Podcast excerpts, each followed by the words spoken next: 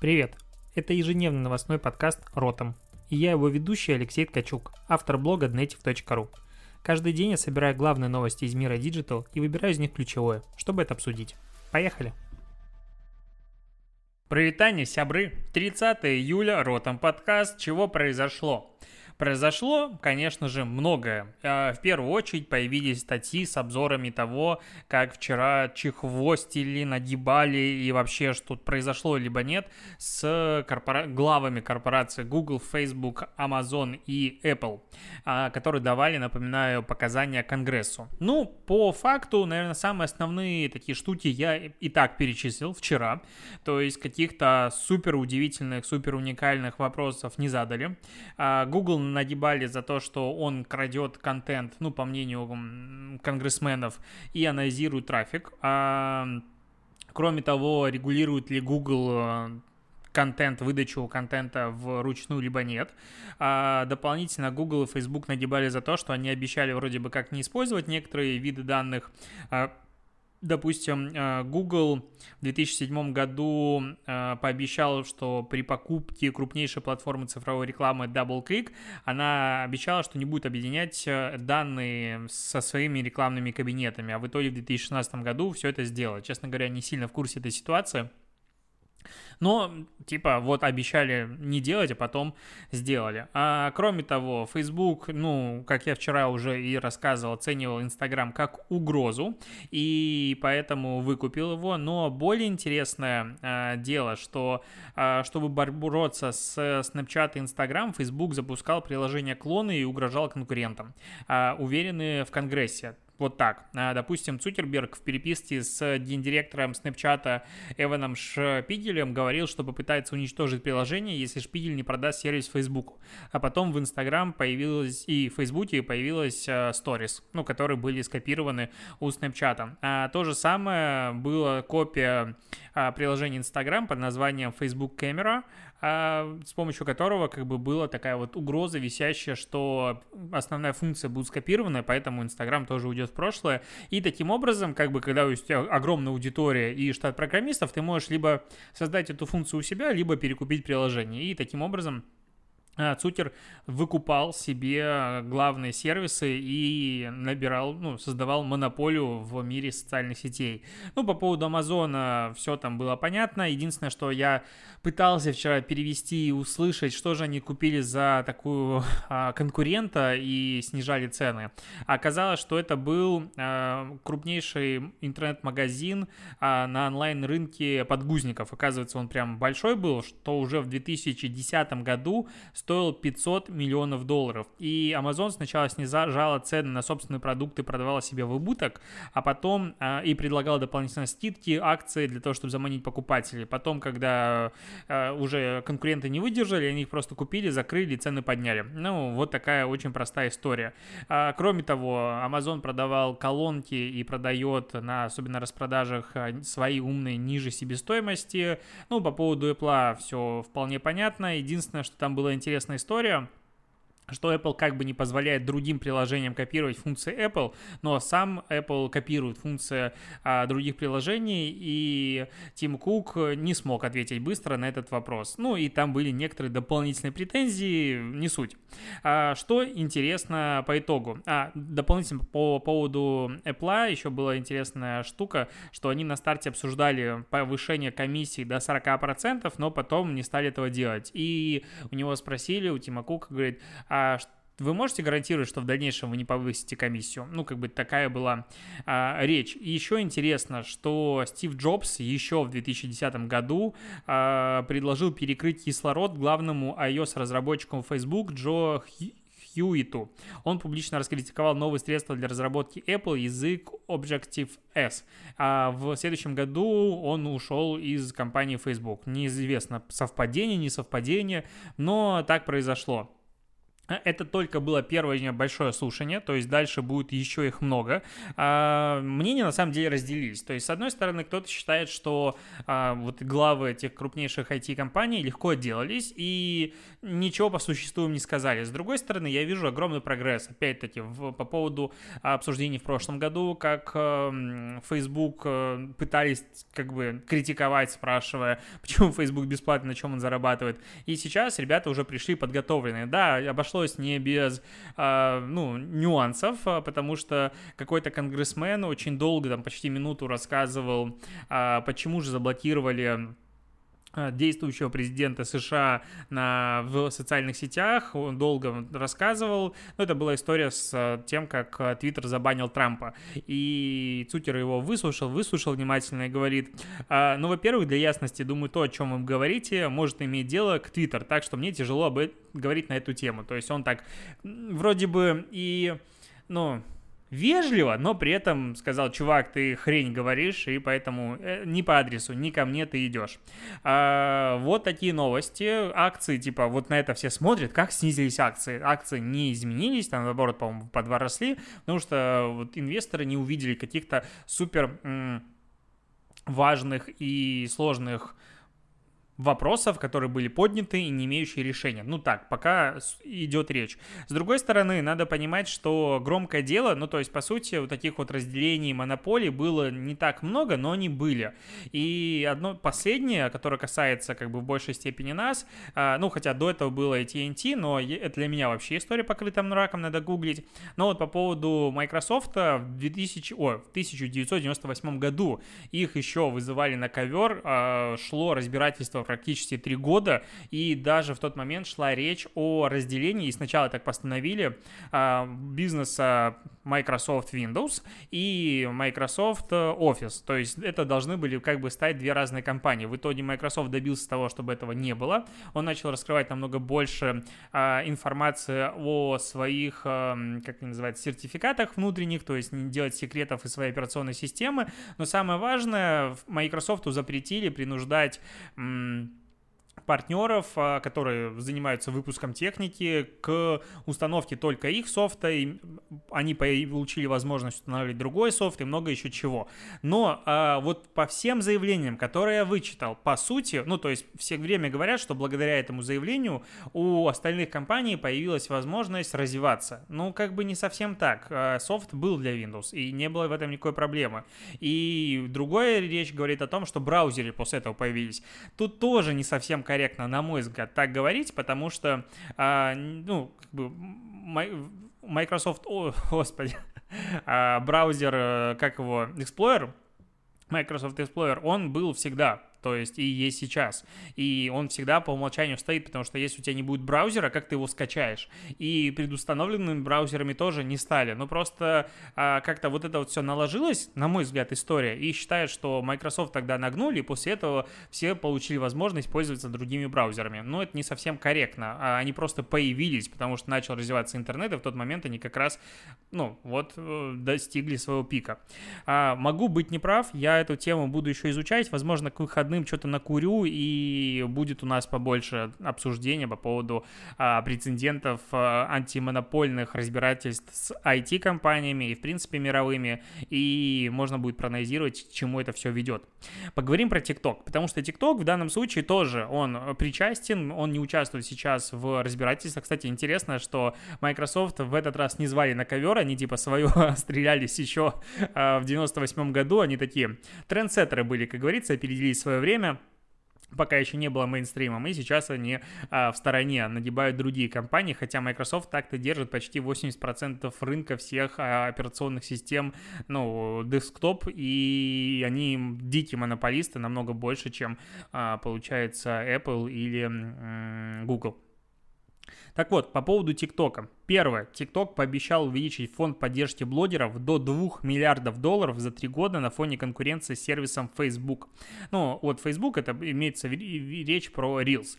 А, надо понимать, что TikTok сначала заявил о том, что они там сделают фонд 200 миллионов долларов в США, 300 а, миллионов долларов будет в Европе фонд а, в течение трех лет, причем там 70 а, из которых должны были вложить до конца года. Но, видимо, аппетиты растут, и сейчас ну, вот это выглядит уже немножечко странно. То есть а, TikTok объявляет о том, что они делают большие фонды, потому что сейчас легче объявить о том, что ты выделишь какое-то количество денег, непонятно еще как, то есть а, как это будет реальный кэш выдаваться, это будут какие-то бонусы на рекламу, то есть что это будет, вообще непонятно. Возможно, кстати, это будет бонус на рекламу, и типа вот тебе 1000 долларов грант, можешь тратить их внутри платформы на продвижение своего блога. Это как бы прикольно, но это не живые деньги. А, вот, и TikTok на фоне этого как бы делает громкие заявления и сразу же идет о том, что а вот нас нельзя банить, потому что мы тут поддерживаем молодежь, поддерживаем молодую поросль и выделяем гранты на развитие. А в комментаторах, конечно же, говорят о том, что вот за тупые видосы молодежи а, деградация будет платить деньги, но это классика. То есть э, я удивляюсь, я радуюсь тому, насколько усколобых много людей существует в этом мире, которые считают э, все говном вокруг себя. Я как будто сейчас себя писал. часть своих подкастов. Нет, я шучу. А, когда люди просто кремят любую платформу, любую площадку сходу, то есть вот все, там плохо. Эти же люди, наверное, считают, что и VC, ну нет, они пишут на VC, поэтому им нормально. Какой-нибудь а, Facebook тоже днище, Instagram днище, на YouTube сплошные деградаты сидят, и там тоже ничего нет нормального. И, в принципе, я даже не знаю, какой контент они тогда потребляют. Но TikTok-то в целом, ну, мне нравится, что TikTok не... Есть фраза, TikTok не занимается деградацией молодежи и, в принципе, населения Земли. TikTok показывает, насколько мы уже деградаты, такое слово какое-то странное применил. Но смысл в том, что алгоритмы показывают тебе то, что ты хочешь, поэтому это как обвинять контекстную рекламу в том, что она тебе показывает какую-то неправильную рекламу. Ты видишь в рекламе то, что ты гуглишь. Все здесь логично. А, и еще у меня была новость по поводу ТикТока. Где ж оно-то?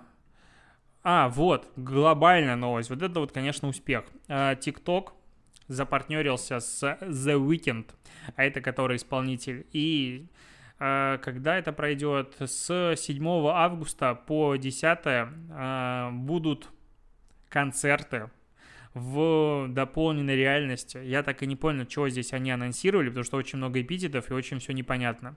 Вы будете пленены и подвешены в космосе в то время, как The Weeknd приглашает вас в удивительное безумие его мира, которое видно его собственными глазами. Ну, то есть, чтобы ты понимал, вот примерно такие фразы и эпитеты здесь написаны. А, в общем, с 7 августа в 17.30 по Тихоокеанскому времени и в 20.30 по восточному времени на официальном аккаунте TikTok будут трансляции, в которых... А, он будет исполнять главные хиты а, свои, а именно оказывается, что... Так, так, так, где тут Spotify? А, он самый э, слушаемый артист в мире на Spotify сейчас, The Weeknd, оказывается. А его альбом э, After Hours самый популярный R&B альбом в истории. Я, честно говоря, не знал, для меня как-то это... Ну, там есть пару прикольных треков, мне немножко зашли, но в целом, мне казалось, они прошли мимо. И это какое-то безумие, и вот до этого... Кто там был? А, как эта игра называется-то? Ё-моё которые все делали постоянно концерты. Все, я тупой, я забыл название этой игры. Ну, в общем, смысл в том, что а, музыканты большие все чаще и чаще делают какие-то крупные мероприятия с помощью сервисов, и ТикТоку определенно это выгодно, потому что ТикТок это все-таки фактически неожиданно. Сегодня стал а, одной из главнейших а, платформ, которая влияет на музыку, на мировой рынок музыки. И Уикенду логично здесь выступать, для усиления своих позиций, а ТикТоку для верификации себя как э, музыкальной стриминговой какой-то платформы, экосистемы. В общем, это интересно. Будем смотреть, что же за шоу обещают. А, анонсики красивенькие. Я думаю, ТикТок трафика нальет, дай боже. И мы увидим большое интересное шоу. Я надеюсь, кто-нибудь его а, выложит на какой-нибудь YouTube. Так, идем дальше. А, сервис объявлений Юла запустила раздел магазины. Продавцы смогут брендировать профили и добавлять фильтры в товары. Это дело будет стоить 949 рублей в месяц. Типа интернет-магазин внутри... Я чихнул. Спасибо за то, что сказал мне «Будь здоров». Так вот, это будет как бы интернет-магазин внутри Юлы. Ну, наверное, это прикольно.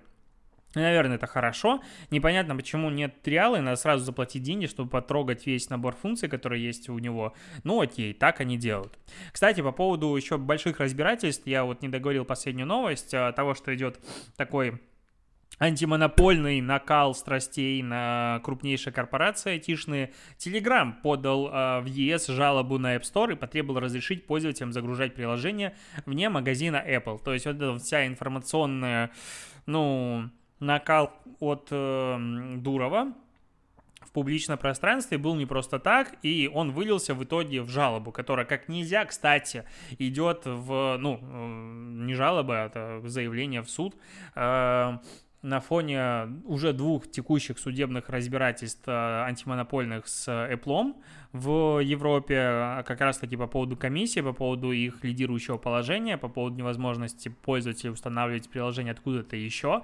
И посмотрим, к чему это приведет, потому что реально, ну, пока ситуация складывается таким образом, что очень многим, мне кажется, выгодно нагнуть Apple, особенно Европе, потому что это все-таки компания американская, возможно, каким-то образом, если разрешит Э, суд, ну, точнее, постановит, что требуется э, дать возможность сторонним пользователям, сторонним разработчикам создавать свои альтернативные магазины, появятся какие-то срочно быстро европейские магазины или откуда-то еще, которые будут предоставлять аналогичные услуги, возможно, с меньшей комиссией.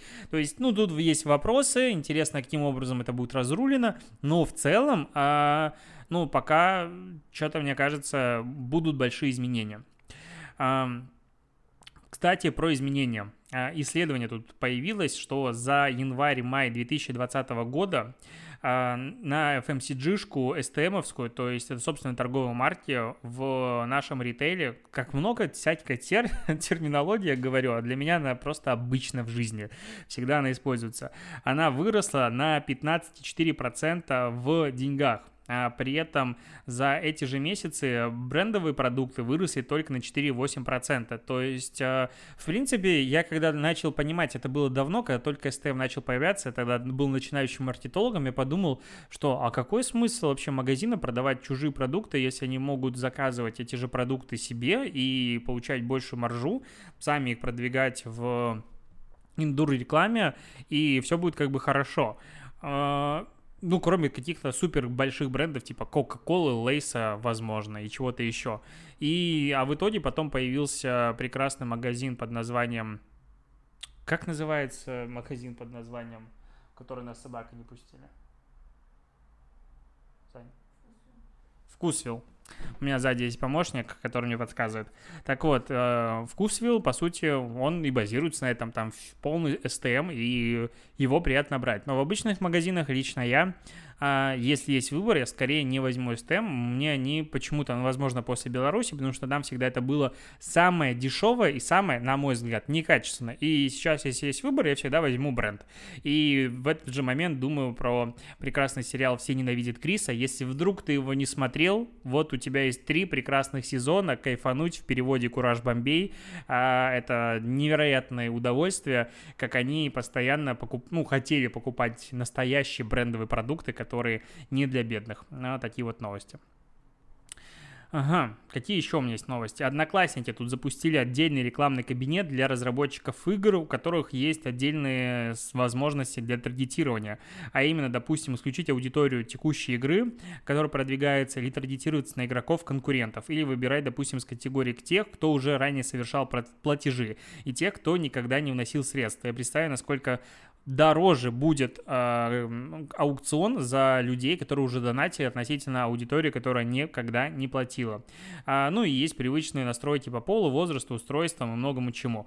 Ну, это клево. А, удивительно, что по-прежнему многие недооценивают одноклассники, я постоянно об этом говорю и пошли к этому дальше.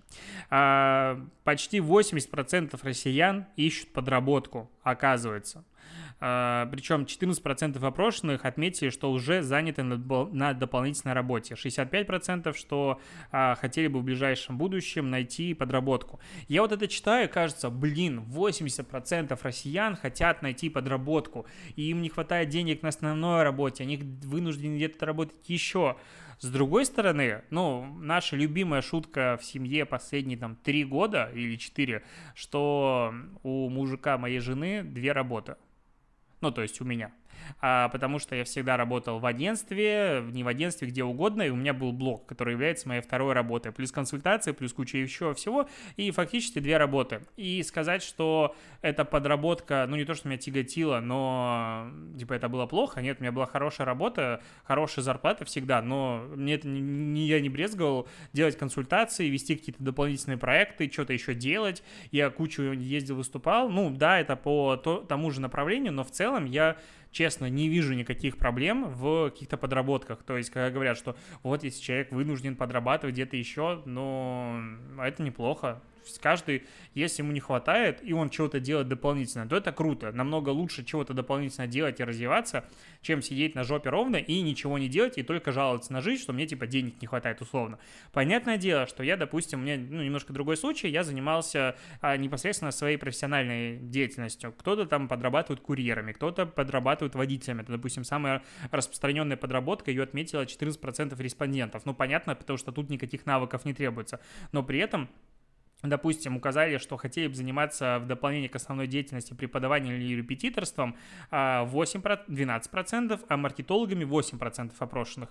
То есть, ну, рынок есть, люди готовы подрабатывать в какое-то свое свободное время. Тут единственное найти баланс между основной работой и вот этим фрилансом, назовем его так, потому что мне подработка не особо нравится, потому что многие начинают делать какие-то свои проекты, чувствуют за них намного большую ответственность, ну так бывает, и тратят основное время на работе. И факапят э, свою полную занятость. Это плохо, но я вообще не вижу никаких проблем, и почему бы нет? Ну, подработка — это класс, мне нравится подрабатывать. А, потом, еще есть новость про мерч. Российская рейв-группа, это рейв-группа оказывается, ну окей, Little Big выпустила первую коллекцию одежды для детей. Она прикольная, в скриншотике показываю видеоверсии. Почему я про нее говорю? Потому что, если напоминаю, вдруг ты забыл, у меня есть прекрасная тоже а, имитированная серия мерча с Zenver, Zenvir, Zenvir, а, Москва и Минск, а, футболочки в а вот я зашел на сайт предварительно, думал, похвастаюсь сейчас, а размеров почти не осталось, уже почти все разобрали. Я вот жду, ребят, будет ли какая-то новая партия, но так-то оказывается уже почти все. я говорил, что она будет небольшой. А ссылку на описание в любом, в описании в любом случае даю, жду, когда приезжает худи, по-моему, не уже есть, но что-то на сайте, может быть, не сильно смотрел. Но в целом а, у меня тоже есть мерч, поэтому у меня есть мерч. Ну, я его сделал для того... А, нет, худи, кстати, есть, и они даже есть в нужных размерах. Они ко мне еще до сих пор не приехали. Удивительно. А, а оказывается, худи... ну, это просто смешно. А, с фразой «сегментирую» есть в размере... Ну, S нет, есть только M, но еще планируется L, XL и 2XL. Интересно, почему? Потому что я большой мордый человек. Ладно. А, погнали дальше. В Англии прошла фотоконкурс, выставка на, лучший, на лучшую фотографию картошки. Я просто не мог про это не сказать, потому что я белорус, и как бы это очевидно. Кстати, победила очень прикольная фотография, там, где картофель выглядит, как будто это человек, вокруг него э, держит ножницы и расческу, а он как бы зацвел, и, ну, эти вот его фиговины вылезли наверх. А, еще есть... Э, а, подожди, эту новость мы обсуждали, это неинтересно. Вот, важная новость. Э, я общался недавно с представителями Лего, ну, в магазине Лего, представителями Лего, с менеджером по продажам в магазине Лего. И в Россию приезжает, если что, Nintendo а, конструктор, который... Марио, который стоит в России 19 990 и он будет доступен с 1 августа в магазинах. Да, он будет доступен, и рояль приезжает, к сожалению. Прям грустно так, сколько все это стоит. Просто говорю к тому, что, возможно, вдруг ты следишь за этой историей, тебе интересно, а, а я как бы новостник, и почему бы нет. А, еще хорошим новостям а, той самой канатки, у которой украли медвежонка с записью голоса и умершей матери. Медвежонка вернули, все хорошо. Непонятно, выплатил ли а, Райан Рейнольдс 5000 долларов, которые он обещал, потому что там какой-то добрый самаритянин, так называемый, вернул этого медвежонка. Но вот что-то такое. Дополнительно TikTok пообещал, ну, рассказал, что будет раскрывать свои алгоритмы, потому что находится под давлением а, властей, и речь идет о пояснении принципов работы алгоритмов, модерации контента и разработке более четких правил управления сервисом. Забавно, что как бы Facebook, который алгоритм черт ногу сломит, и вообще непонятно, как он работает, его не особо тащат в суд раскрывать свои алгоритмы, а вот на ТикТок прям со всех сторон наехали. Понятное дело, что алгоритм в ТикТоке это как бы главное. Но с другой стороны, алгоритмическая лента есть во всех социальных сетях. И с тем учетом, что рекомендуемого контента все больше и больше подмешивается в основную ленту новостей каждого человека, не мешало бы раскрыть э, карты. И сейчас, допустим, ТикТоку предстоит реально сложная задача. Они должны, с одной стороны, рассказать про алгоритмы так, чтобы все поняли, как это работает, и все успокоились. А с другой стороны, рассказать про алгоритмы так, чтобы никто не понял на самом деле, как они работают. Почему? Потому что как только ты понимаешь, как работает алгоритм, ты можешь сделать так, чтобы его, ну, как бы нагнуть и взломать. Сегодня в чате шла а, обсуждение бурное того, каким образом работают алгоритмы а, ТикТока. Оказывается, я не знал, что среди тиктокеров есть такая тема. Ты делаешь ролик, делаешь какую-то к нему подпись, публикуешь, смотришь, получает он просмотры, не получает. Если не получает, получает, ты его скрываешь, публикуешь его с другой надписью, ну, именно на видосе. И так может происходить там 5, 10, 20 раз. То есть тиктокеры, которых все считают типа недалекими, вот все такое, они занимаются АБ-тестированием, спид-тестированием вообще постоянно по полной программе. И причем это приводит к тому, что ролик с какой-нибудь одной подписью, не знаю, ты ни за что не поверишь, что было в конце. Набирает тысячу просмотров, а ролик «Досмотри до конца» набирает, допустим, 100 тысяч просмотров. И вот где уже чуваки не просто... А, как сказать, они злятся на алгоритм, они его обходят с разных сторон и делают так, чтобы э, их э, контент получал как можно больше охватов. А, так, сколько там времени говорю? А, есть еще на последнюю новость. Давай обсудим новость следующую. Турция локализовала платформы. Турция приняла закон, обязывающий социальные медиа с более чем одним миллионом турецких пользователей открыть офис в стране и хранить там же данные. А, турецкие филиалы будут обязаны исполнять распоряжение правительства и блокировать либо удалять контент, который нарушает законодательство в течение 48 часов. Неисполнение закона может приводить к штрафу в 700 тысяч долларов. Ну вот здесь а, закон вступает в силу с 1 октября. Вот здесь я не сильно понимаю ценообразование штрафов, ну давайте делать выручки, которые вы зарабатываете на местном рынке, потому что 700 тысяч долларов, типа для условного Facebook это что? Ну ладно, все больше и больше, все чаще и чаще идет речь про локализацию сервисов на больших крупных рынках. Конечно же, нельзя говорить о том, что, ну, оправдывать э, многие действия, которые применяются, совершаются в России, тем, что, смотрите, Турция. Турция тоже как бы так себе демократическая страна, так себе свободная страна, и как только у них что-то происходит, интернет отрубают. И все это, ну, нет, интернет, социальные сети отрубали, мы это видели. С другой стороны, ну, мне кажется, это логичным. Ну, потому что вот вчерашняя новость про то, что Царьград, или как он называется, тупой канал, который заблокировали в YouTube из-за санкций, а, его реально заблокировали на сервисе.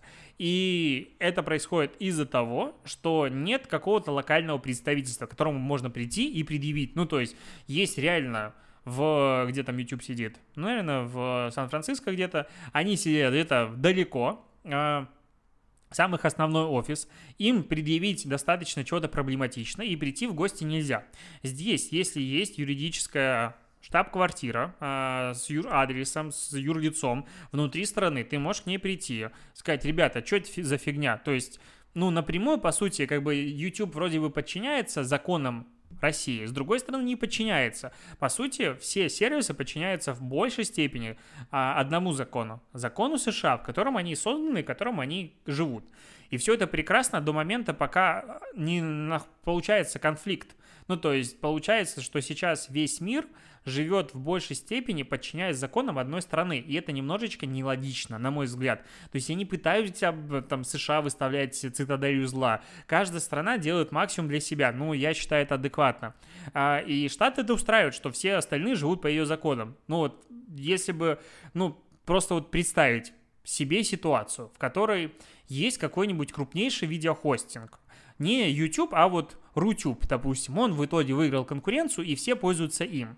А, и в итоге Россия накладывает санкции на какой-нибудь Fox News.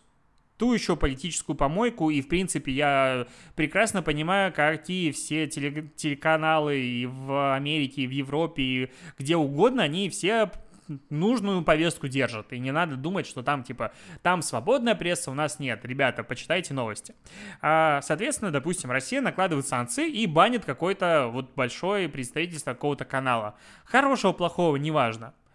Вот что должна сказать страна под названием Америка на это, вот что бы она сказала? Мне кажется, там был бы скандал. Какого хрена? Вы нарушаете свободу слова и прочее, прочее. Так нельзя.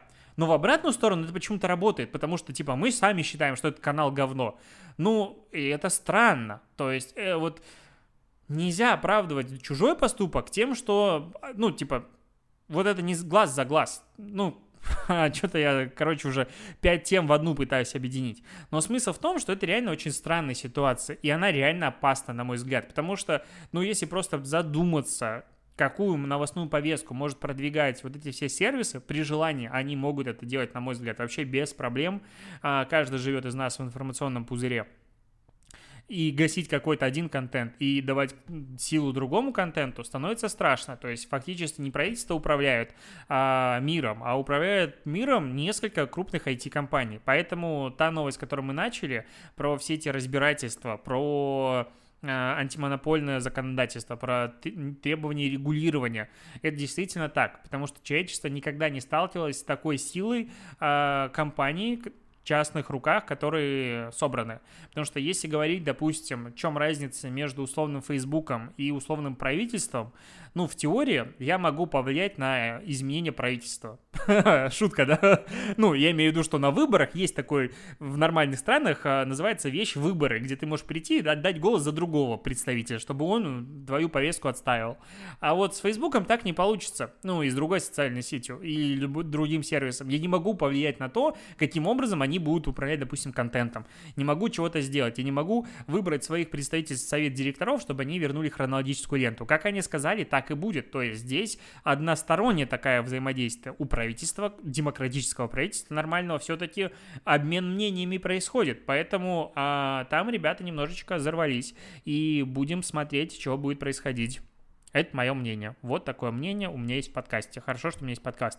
А ТикТок дня мне уже в закрытом чатике нашем скинули. Он потрясающий. Я надеюсь, он тебе тоже понравится.